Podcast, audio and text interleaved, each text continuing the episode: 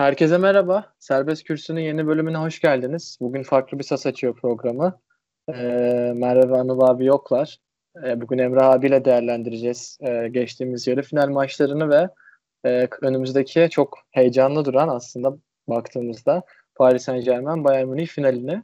Vallahi güzel bir e, 10 günlük periyot geçirdik. Futbola doyduk diyebiliriz. E, özellikle pandemiden sonra, e, liglerden sonra da e, güzel bir Şampiyonlar Ligi organizasyonu oldu. Ne dersin e, Emrah abi hani turnuvaya genel bakış yapsan? Ya kesinlikle öyle. Ee, ya şöyle bir şey var. Bu Şampiyonlar Ligi mini turnuvası sanki yaz başında o yapılmayan Avrupa Şampiyonası'nın kefareti gibi oldu bence. Ee, çünkü o turnuva formatı, turnuva özlemi hepimizde var yani. Hani iki senede bir işte Avrupa Şampiyonası, Dünya Kupası. Bu sene atlayınca bence iyi oldu. Hani her ne kadar seyirci olmasa da Yunuvata da şey verdi yani bana bir organizasyondaki o Dünya Kupası Avrupa Şampiyonası adını verdi. O açıdan ben memnunum. Seneye konuşuluyor. Acaba bu e, böyle devam eder mi? E, yani hani turnuva şeklinde belki bir dörtlü ya da işte playoff tarzı bir şey yapılır mı falan diye. Çok kolay değil ekonomik açıdan. Ama o tek maçlık e, eliminasyon sistemi bir yerden sonra gayet hani böyle doyurucu da futbol ortaya çıkmasını sağlıyor bence. E, ama ben hani devam edeceğini sanmıyorum tabii. Bence de tek maçın heyecanını ve sürprizini gördük. Güzel. Yani sürprizleri sürprizleri izlemek her zaman iyi oluyor zaten futbolda. E, bu Dünya Kupalarında da Avrupa Şampiyonalarında da hep e, denk geldiğimiz bir olay.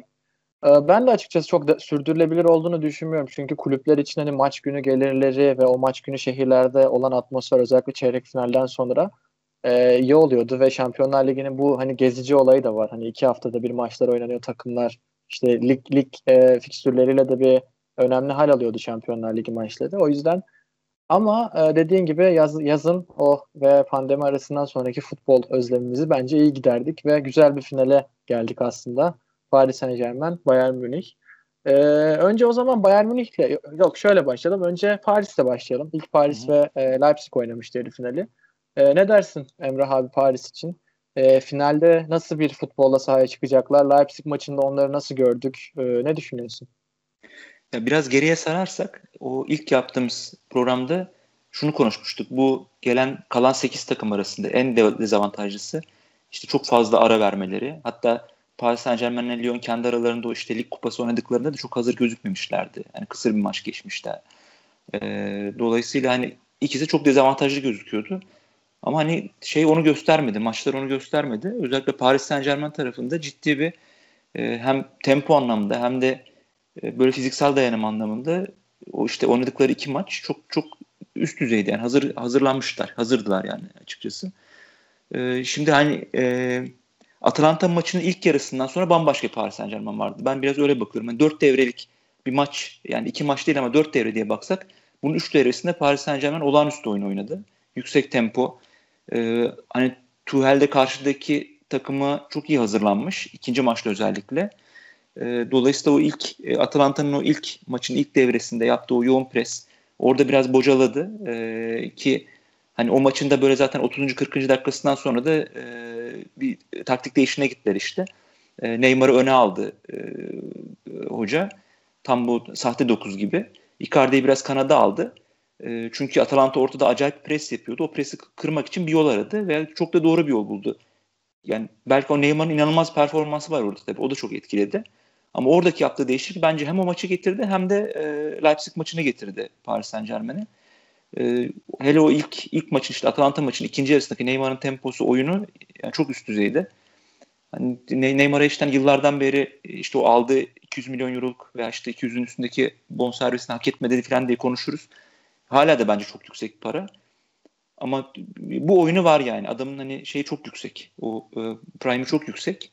Her zaman böyle olmuyor ama işte o, o olunca da tek başına alıp götürdü Paris Saint Germain'i. Ya vücut dili de çok etkileyiciydi bence bu arada iki Hı. maçta. Gerçekten istiyordu yani. Özellikle tabii, tabii. Bu, tam, biraz tam, tam geçen yaz hani söylentiler çıkmıştı ama şu Hı. an tamamen hedefe kilitli bir Neymar var sahada. Evet. Ya şey de sorumluluk da aldı açıkçası. Çünkü şimdi onu e, Tuhel'in onu koyduğu yer çok da böyle oynadığı bir yer değil aslında. Neymar daha çok işte kanatta açıkta deplesi olan e, oradan gelen, e, derinden gelen bir e, oyuncu. Hani öyle oynuyor. O, oyun stili o. Ama bu sefer hani orta sahaya geldi, top aldı, derine gitti, oyun kurdu. Yani topla Evet, beraber evet. 3-4 kişinin arasına girdi, dribbling attı falan böyle yani o çok şeydi. Ve Stoperlerden pas alıyordu yani oyun Tabii, tabii. için. Arkaya Yani düşüyor. o- Messi'den gördüğümüz benim- hareket aslında Aynen Barcelona. aynen öyle bak çok çok doğru benzettin. O beni çok şaşırttı mesela. Çünkü hiç öyle oynadığını açıkçası görmemiştim daha önce. Bu kadar yüksek sorumluluk alması da ilginçti. Ama o maçı kopardı. Ee, akabinde Leipzig maçının ilk yarısında da yine çok e, başka bir Neymar vardı. Çok iyiydi yani. Dolayısıyla biraz bu hani iki maçı onun üstünde yüksel diyebiliriz Paris Saint Germain. Ama dediğim gibi onun dışında tempo anlamında da ben çok iyi buldum. Ee, ya şeye geleceğim ben hani senin ekleyeceğin bir şey var sen söyle sonra ben biraz Leipzig maçı Yok. özelinde birkaç e, farklı bir şey gördüm onları anlatacağım. Aslında ben de Leipzig maçına biraz değinmek Hı, istiyorum. Ben e, Leipzig'in e, maç başında daha sahada kalmasını bekliyordum. Hatta babamla beraber izliyorduk maçı. Upamecano'yu seyret bak. Topu çok güzel çıkarıyor. Driblingle böyle bir hani or- orta sahaya katılması var diyordum. Bunu hiç göremedik mesela. Çünkü çok etkili bir Paris Saint Germain'in alan baskısı vardı ve kaptıkları toplarla hem savunmayı çok bozdular hem de çok iyi pozisyonlara girdiler. Çok eksik yakaladılar. Ben çok etkilendim ilk yarı Paris Saint Germain'in baskısından. Ee, yani bir de Di Maria'ya bir parantez açacaktım ama sen devam et istersen. Di Maria parantezini yine hani Leipzig maçı özelinde açarız e, final içinde. Ya, aslında onu içeriyor benim söyleyeceğim şey de şuydu. Ben şimdi ilk Atalanta maçında e, Paris Saint Germain eksikti. Mbappe yoktu işte Ferhat yoktu. Ferhat ikinci maçta da yoktu Leipzig maçında. Di Maria cezalıydı. Dolayısıyla biraz zoraki bir orta üçlü çıkmıştı orada. İşte Evet, Marquinhos e, daha e, derinde. İşte e, Herrera vardı. E, merkez iki orta saha. Bir de e, İdris Gueye ile oynadı. Yani üçü de böyle Herrera'yı biraz ayırabilirsin belki ama üçü de daha statik. E, çok fazla böyle pasör oyuncular veya pas kalitesi çok yüksek oyuncular değil. Kesici, kesici özelliği yüksek oyuncular zaten. Marquinhos bir savunma oyuncusu başında. Kesinlikle aynen. Zaten o bir savunma, savunmadan bozma bir altı numara gibi. Evet, evet. Ya hani kulübeye baktığımızda da çok opsiyonu yoktu. Ama o kulübede yine bir adam vardı. Ben açıkçası Atalanta maçının 11'ini gördüğümde acaba neden kullanmadı diye bir kafamda soru işareti oluşmuştu. Parades'ten bahsediyorum. Ee, zaten şeye geçerken, e, Leipzig maçına geçerken temelde değişikliği orada yaptı. E, Gueye'yi kesti, Parades'i aldı. Hatta Parades'i de yani e, yani bu sene izlediğim 2-3 maçta diyeyim. Hepsine değil. Yani çok aş- aşırı takip ettiğimi söyleyemem Paris Saint Germain ama izlediğim 2-3 maçta daha önde oynuyordu.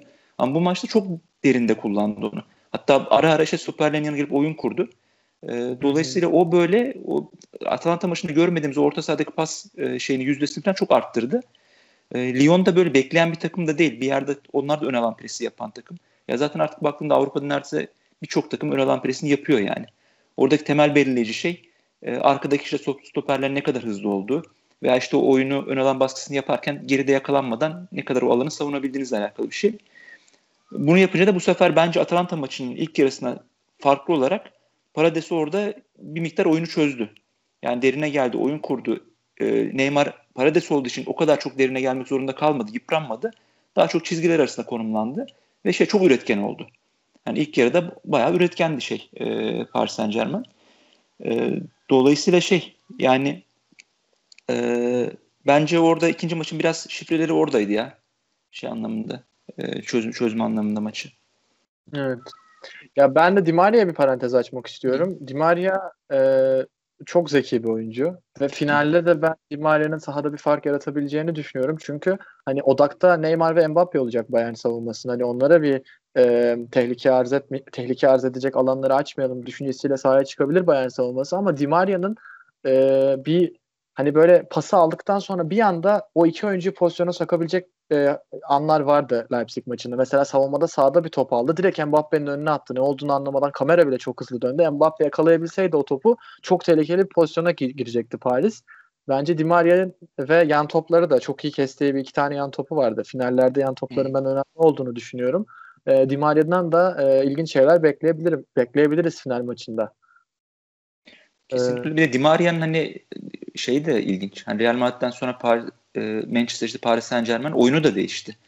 Hani daha böyle işte kanatta e, oynayan, işte çizgiye giden, biraz içe çeken, daha e, be- belli şeyleri yapan bir oyuncuydu ama Paris Saint Germain'de işte mesela hoca onu bir, bir önceki maçta işte ileri üçlünün şeyinde kullandı, kenarında kullandı. Ama sezon içindeki maçlarda böyle orta üçlünün sağında solunda görev yaptığı, merkez orta saha gibi görev yaptığı maçlar oldu. Ya farklı bir görüntü çiziyor şu anda. Ee, biraz bence Avrupa'da böyle en underrated kalmış oyunculardan biri Di Maria. Hani o Real Madrid zaman biraz yanıltıyor aslında herkese. Ee, yani çok bonservis ödenip çok fazla transfer yaptı belki öyle bir yanısı ama aslında çok değerli bir oyuncu yani. Çok zeki bir oyuncu. Hı hı. O zaman finalin diğer tarafına geçelim istersen. Ee, e, yani Bayern Münih e, Olimpik Lyon maçı ve Bayern Münih'i konuşalım finale giderken. E, genel bir değerlendirme yapacak olursan ne söylersin Lyon Bayern maçı ile ilgili? Ya yine bir önceki şeye gidelim. Oradan alalım. Konuştuğumuz maçtan, Barcelona maçından. Hı. Çünkü bu aslında hani mini turnuvanın bir, biraz takımlar açısından hani bizim takımları izlememiz, analiz etmemiz açısından faydalı tarafı da şu. E, tek maç oldu. Arka arkaya yaptılar ve çok net görebildik yani. Hani iki maç değil aslında dörder devreden değerlendirmek açısından bence çok güzel resimler verdi. Şimdi Bar e, Bayern Münih'te tabii o 8-2'lik o acayip maçın ardından zaten bekleniyordu Bayern Münih'in hani finale çıkması. O baskın oyunlarını zaten hepimiz farkındaydık. Onlar da belli bir ara verdi ama zaten onlar Almanların bir şey kaybetmesini çok beklemeyiz. Ama şöyle ki hani Bayern Münih'in hem Barcelona maçının o ilk 15-20 dakikasında hem de Lyon maçının ilk yarısı diyebilirim. Ee, o defansı önde kurması zaten hani onların oyun stili o. Hansi Flick'ten sonra hep böyle yapıyorlar. Hatta önünde artık daha da önü yani. Hani normal bir e, ne derler hani defans çizgisi normal bir çıkışı değil. Neredeyse orta saha orta sahanın ilerisinde o dört kat yer alıyor. çıkıyorlar ya bazen. Evet. Çok çok fazla ilerler yani. Hı hı. Ya bekler mesela birbirine çok yaklaşıyor. Yani Davis ile Kimi çok üst düzey bekler ki onlar hani beklemek haksızlık olur yani. Aslında bekten çok daha fazla ikisi de. Hı. Ki ikisinde kariyerleri aslında hani bekle başladı ama bir hücum oyuncusuna evrediler. Ee, şimdi bu Bayern'in bu sistemde de çok bek gibi de oynamıyorlar. Yani aslında sürekli ilerideler yani. Çıkıyorlar. Ama işte geride yakalanmak açısından o defans çizginin önde olması hem o Barcelona maçının ilk 15-20 dakikası ya benim hatırladığım 2-3 pozisyon var mesela. Evet. Suarez'in kaçırdığı var. 0-0 iken girdi net pozisyonlar var yani. Aynen yani o, onlar var ve onların hepsi genelde de işte o e, ileri çıkan defansın arkasına atılan arkasına atılan toplar. E, bu maç ne yapar bilmiyorum. Yani e, şu ana kadar hiç vazgeçmedi ondan. Karşıdaki rakip ne olursa olsun o defans çizgisinin önüne çıkardı. E, o yoğun presi devam ettirmek için. Çünkü eğer sizin ön alanda orta sahada çok pres yapıyorsanız yani boyu kısa olan bir futbol oynamak zorundasınız. Çok geniş alanda oynayamazsınız. Dolayısıyla bunu yapıyor. Ee, ama bu sefer karşısındaki rakip, karşısındaki oyuncular yani hem Barcelona'daki e, forvetlerden hem de e, Lyon maçındaki yani Lyon'daki işte Defa'ya işte e, diğerlerinden çok daha şey hızlı. E, çok daha seri. Neymar, Mbappe bunlar hani e, o cezayı keserler gibi geliyor bana. E, o yüzden benim işte biraz da şey beklentim gerçekten ciddi gollü e, üst düzey tempolu bir maç olması. Bakalım göreceğiz. Yani çok çok emin değilim nasıl oynayacağından açıkçası. Hani mantığım şunu diyor yapmaması lazım. Ama öte yandan da Bayern Münih'in oyun stili yani on, onların oyunu tanımlayan şey bu. Dolayısıyla bundan da vazgeçeceğini de düşünmüyorum. Dolayısıyla ikisi de çok büyük sürpriz olmayacak yani. Valla ben de Bayern'in o cesaretle sahaya çıkacağını düşünüyorum. Her ne kadar maçın ismi finalde olsa. Çünkü e, yani bugün El Freund'da da bir yazı okudum. Orada da Bayern'in bu hani baskı cesaretini, savunmayı önde kurma cesaretini finalde kuracaklarını bekliyorlardı. Yani şey e, kesinlikle şey bir final olacak. Hani geçen seneki o e, çok iyi yani belki de tarihin en iyi Şampiyonlar Ligi sezonunu izledikten sonra sönük bir finaldense şu an iyi bir final, tempolu bir final izleyeceğimizi düşünüyorum. E, bu konuşmadan önce istatistiklere bakıyordum. Olimpik Lyon'a Bayern Münih 1.8'lik gol beklentisi toplamı bir pozisyon vermiş aslında. Yarı final için bence yüksek Bayern Münih kalitesinde bir takımdan 1.8 gol beklentisi pozisyon vermesini beklemeyebilirsiniz finalde. Ki saha içinde de insanların aklına gelecektir hani Olimpik Lyon'un girdiği pozisyonlar. Neuer'in çok başarılı olduğu, direkt çıkardığı hani net fırsatlar var. Ve dediğin gibi bunları hani e, Paris Saint Germain'in oyunculara verecek olursa o ön üçlüde herhangi bir oyuncu e, golle sonuçlandırabileceği ataklar olur. Abi şey söyleyeyim mesela şey, haklısın hani Bayern zaten şu oyunu Bayern'e pozisyon vermek zorunda. Zaten Bayern'in şu oyunla e, hiç pozisyon vermesi çok büyük sürpriz olur. E, Barcelona'da da verdi, Lyon'da da verdi. Ee, ben şimdi, şimdi senden duydum mesela 1.8. Yani normal hatta daha fazla bile olabilirdi bence. Şimdi hani geri dönüp o iki maçta rakiplerini kaçırdığı golleri düşününce ya Bayern'in oynadığı futbolda Bayern'e şanslı takım demek tabii ki biraz ayıp olur. Kesinlikle. Ama hani iki maçta da şey söylemek de lazım. Hani Bayern belki oradan da çevirdi muhtemelen maçı hani, bu oyunla. Ama hem Barcelona maçının o ilk 10 dakikası hem Lyon'daki işte Depay'ın o kaçırdığı gol.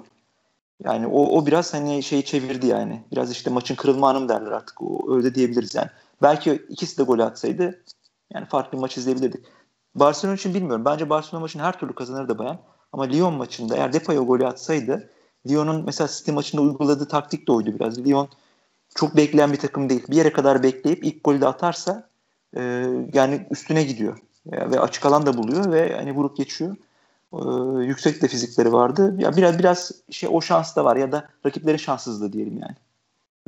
Ya belki de hani Bayern Münih'in çok dominant futboluna bunu gördükten sonra medya biraz daha Bayern Münih'in defolarına odaklanmış da olabilir. Hani çıkan yazılarda, çıkan yapılan haberlerde bu noktaya odaklanmış olabilir ama Bayern'in eksiklerini bence gördüğümüz bu maç oldu Lyon maçı da.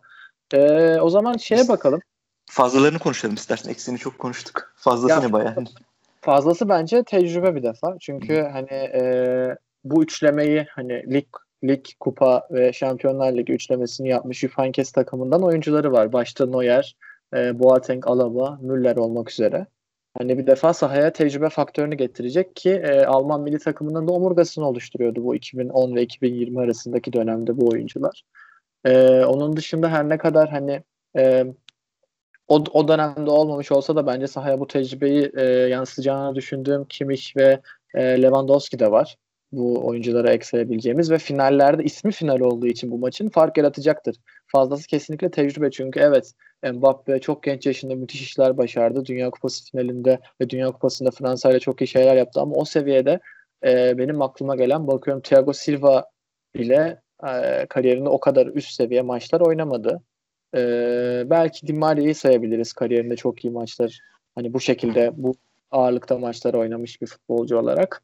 E, Navas o da olacak mı olmayacak galiba sahada. Ee, bir tek Neymar kalıyor. Na, Navas yok aynen. Navas yok. Tecrübe faktörü Bayern'in yanında. Hı hı.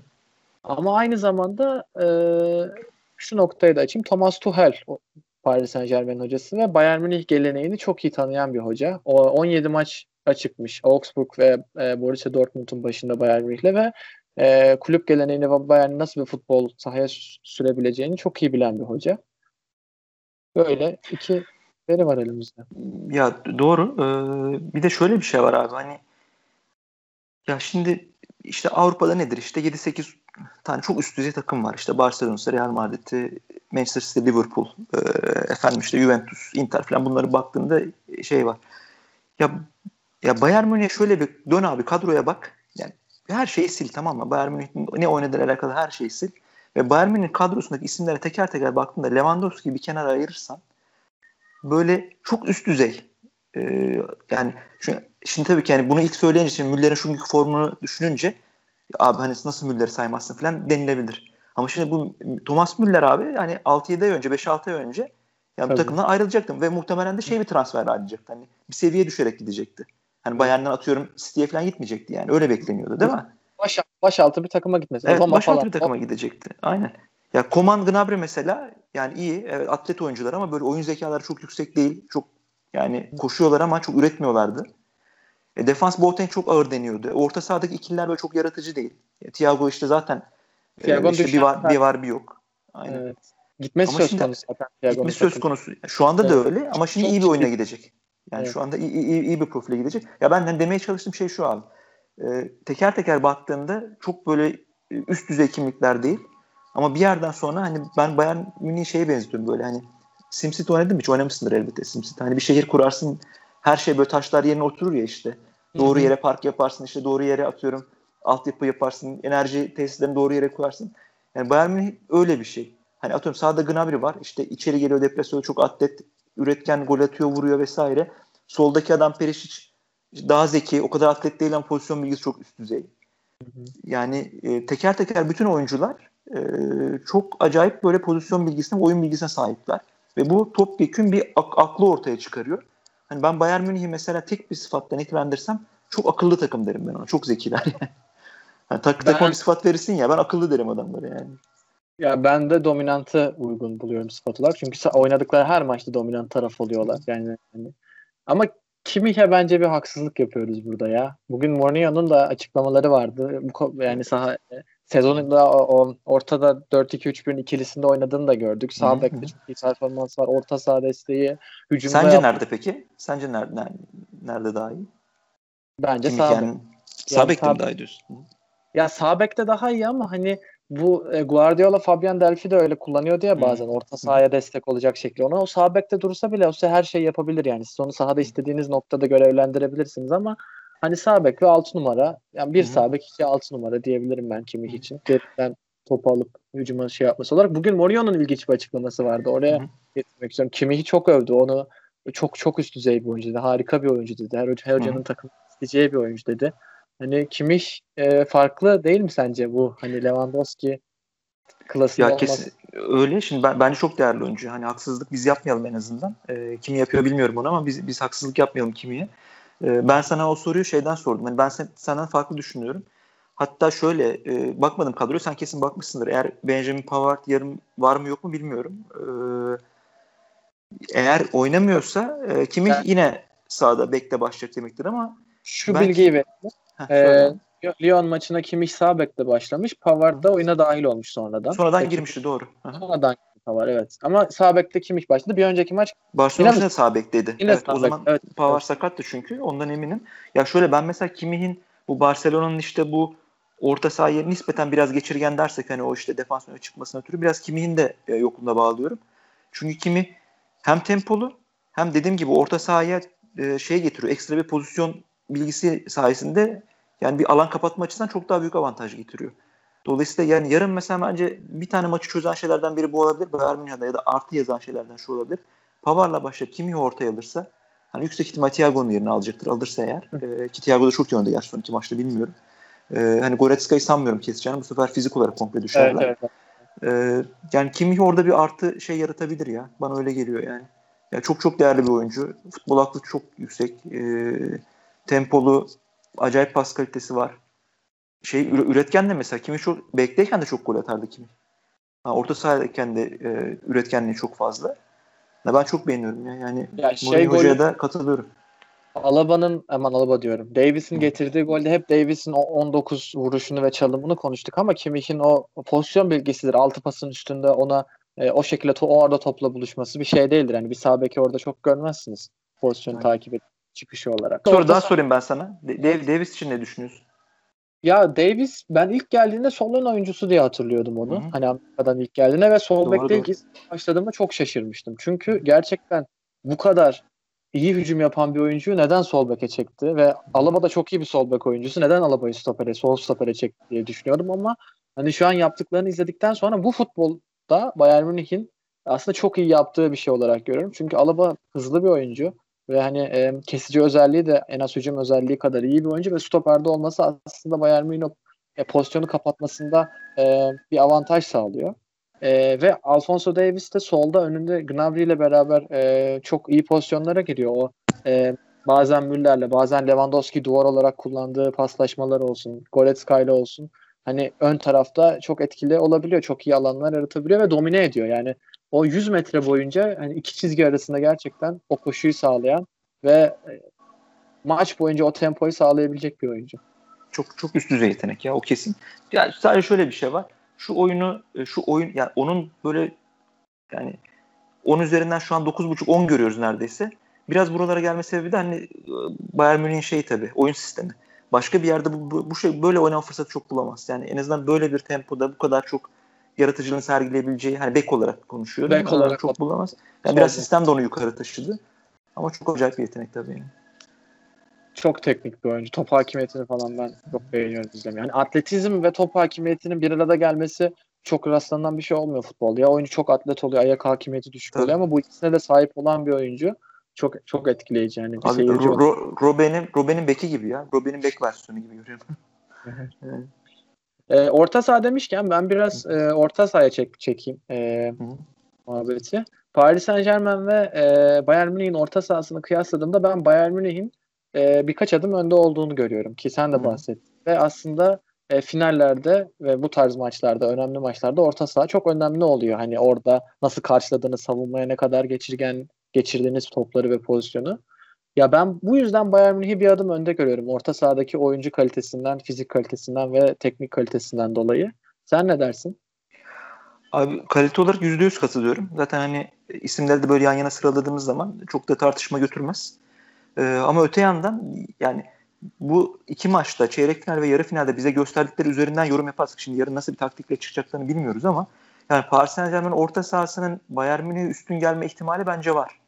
Ee, bir hani üçlü orta saha kullanıyor. E, iki merkez bir tane derinde oyuncu işte ki o Marquinhos hani çıkıyor da belli yerlerde ve hani çok sıkıştırıyorlar orada oyunu.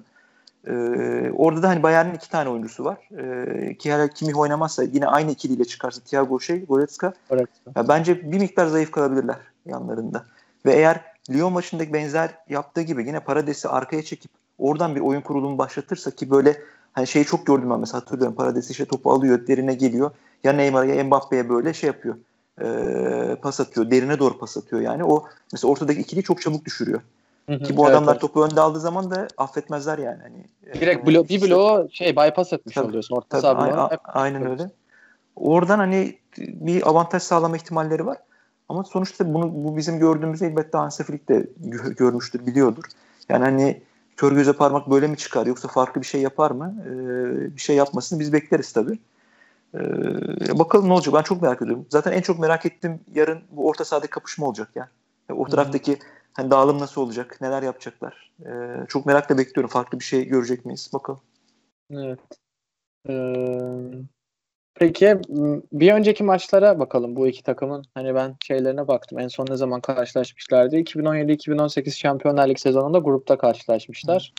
Ee, 3-1 Paris e, 3-1 Bayern Münih kendi evinde kazanmış. Allianz Arena'da Paris'teki maçta 3-0 Paris Saint-Germain üstünlüğüyle bitmiş. Ben çok hafızama yenilemedim e, bu yayın öncesi ama böyle de bir veri var elimizde. Aslında yenişememişler gibi bir şey olmuş grupta ama Ya çok Bak- hikayeler olan bir karşılaşma şey değil. iki takım değil tabii. Yani çok fazla. evet. Ben de hatırlamıyorum açıkçası aklımda kalan böyle bir net bir Paris Saint-Germain Bayern Münih takımı ee, şey maçı. Ama tabii şimdi e, bu, bu ikisinin son iki sezonu çok farklı geçti. E, ikisinin başında Alman hocalar var. E, Paris Saint-Germain bizim bildiğimiz Paris Saint-Germain değil artık. Çünkü hatırlarsın işte birkaç sene önce de o İbrahimovic'li zamanda işte Katarların almasıyla beraber bütün yıldızları takımın içine toplayıp işte Cavani'sinden tut İbrahimovic'in de şusu busu falan Ne- Neymar en son. Yani sanki böyle arkada farklı bir oyuncu grubu, önde yıldızlarla donatılmış farklı bir oyuncu oyuncu grubu vardı. Ve böyle biraz hani süslü paratılı bir takım görünümündeydi. Ama işte Alman disiplini, Alman ekolü e, Tuchel bunları bambaşka bir hale getirdi şimdi. Şimdi çok disiplinli, böyle dayanıklı, e, tam takım gibi takım yani. Hani ismini sil mesela e, bir Alman şehrinin ismini koy bence yakışır yani şu anda. Yani o yüzden ben çok başa baş görüyorum şu anda ikisinin bulunduğu durumu yani. Evet, valla bu yayınların öncesinde Bayern Münih'i öne çıkarmıştık biz şampiyonluk adayı. Ben hala hani 50 artı 1 demeyeyim de hani bir 60'a 40 Bayern Münih'i önde görüyorum maç Abi öncesi. kesin, kesin zaten. Favori, yani favori Bayern Münih. Onu yani tam tersi mümkün değil söyleyemeyiz. Ee, yani şu kadar e, şu iki maçlık oyundan sonra mümkün değil yani. Tam tersini söylemek. Yine de bir takım direnecekse onlara e, hani ben City'yi de düşünüyorum şimdi hep e, aklımızda şey vardı ya City Bayern gerçi şey yarı finalde Bayern karşılaştık değil mi? Ben o yarı finali izlemek istiyordum. Gerçekten üzüldüm. Ya ben de.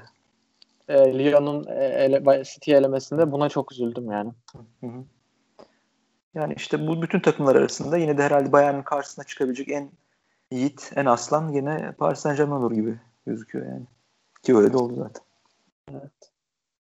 E, o zaman e, ben Lewandowski'nin 3. Üç, üçüncü gol, Bayern Münih 3. gol konuşmadık. Ona o benim çok dikkatimi çekmişti sahada. E, yani yan toplar tek maçlarda etkili olabiliyor. E, ilk aklıma gelen örnek Gareth Southgate'in İngiltere'si. Hani Amerikan futbolundaki bu çizgi dizilimlerinden falan esnelerek çizdiği setler varmış ki çok tehlikeli ataklar yaratıyorlardı taçlardan bile. E, ve e, Lewandowski'nin son golünü de eğer bakacak olursa dinleyiciler e, bir hat halinde yerleşmeyen ceza sahasının farklı noktalarına dört oyuncu vardı. Yandan sağ taraftan bir ortaya geliyordu. Hani biraz açıyla beraber kaleye e, yani korner ko- kaleye böyle bir 20-30 derecelik açıyla bir orta geliyordu. Ve e, dört oyuncu bir anda harekete başladı. Lewandowski'nin vuruşuyla gol oldu Marcelo'dan kurtulmasından sonra. E, bir duran top saklıyor mu diye düşünüyorum. Bayern Münih hep biz akan oyunda gördük ama bir duran top e, planları olabilir. Yani benim dikkatimi çekti bu. Paylaşmak istedim sadece.